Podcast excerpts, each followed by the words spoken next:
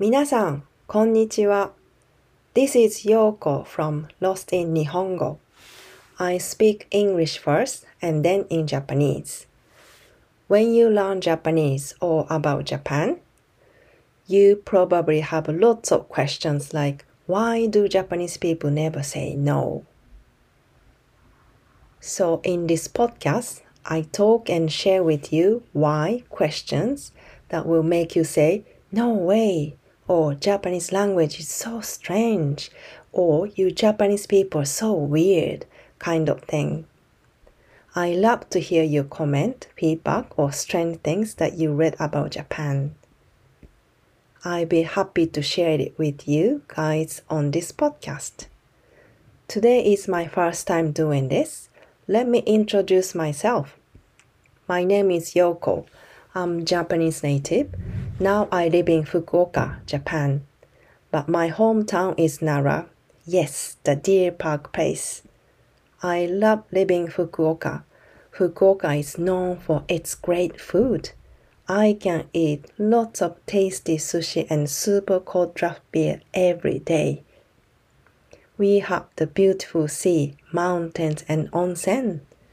I could never stop talking about Fukuoka. Fukuoka is the best city in the world for me. Also, in this podcast, I talk about lots of food, beer, and wine. If you are a beer lover, you are my number one listener. ロストイン日本語のようこです。日本語を 勉強していると、日本人はなぜノーと言わないの？というような質問がたくさんあると思います。このポッドキャストでは、嘘日本語って面白い日本人って変だよねなど面白い話をシェアします。みんなのコメントや意見、日本について読んだ変なことなどぜひ聞かせてください。今日は私の初めてのポッドキャストエピソードです。なので自己紹介をさせてください。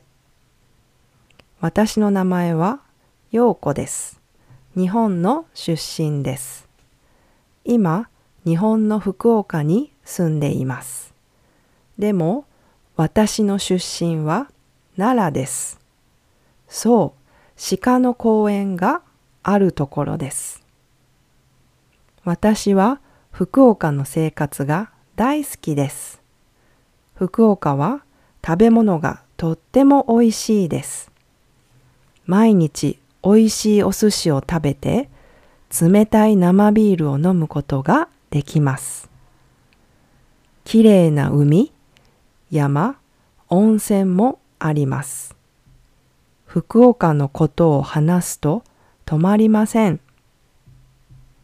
福岡は私にとって世界で一番の街です。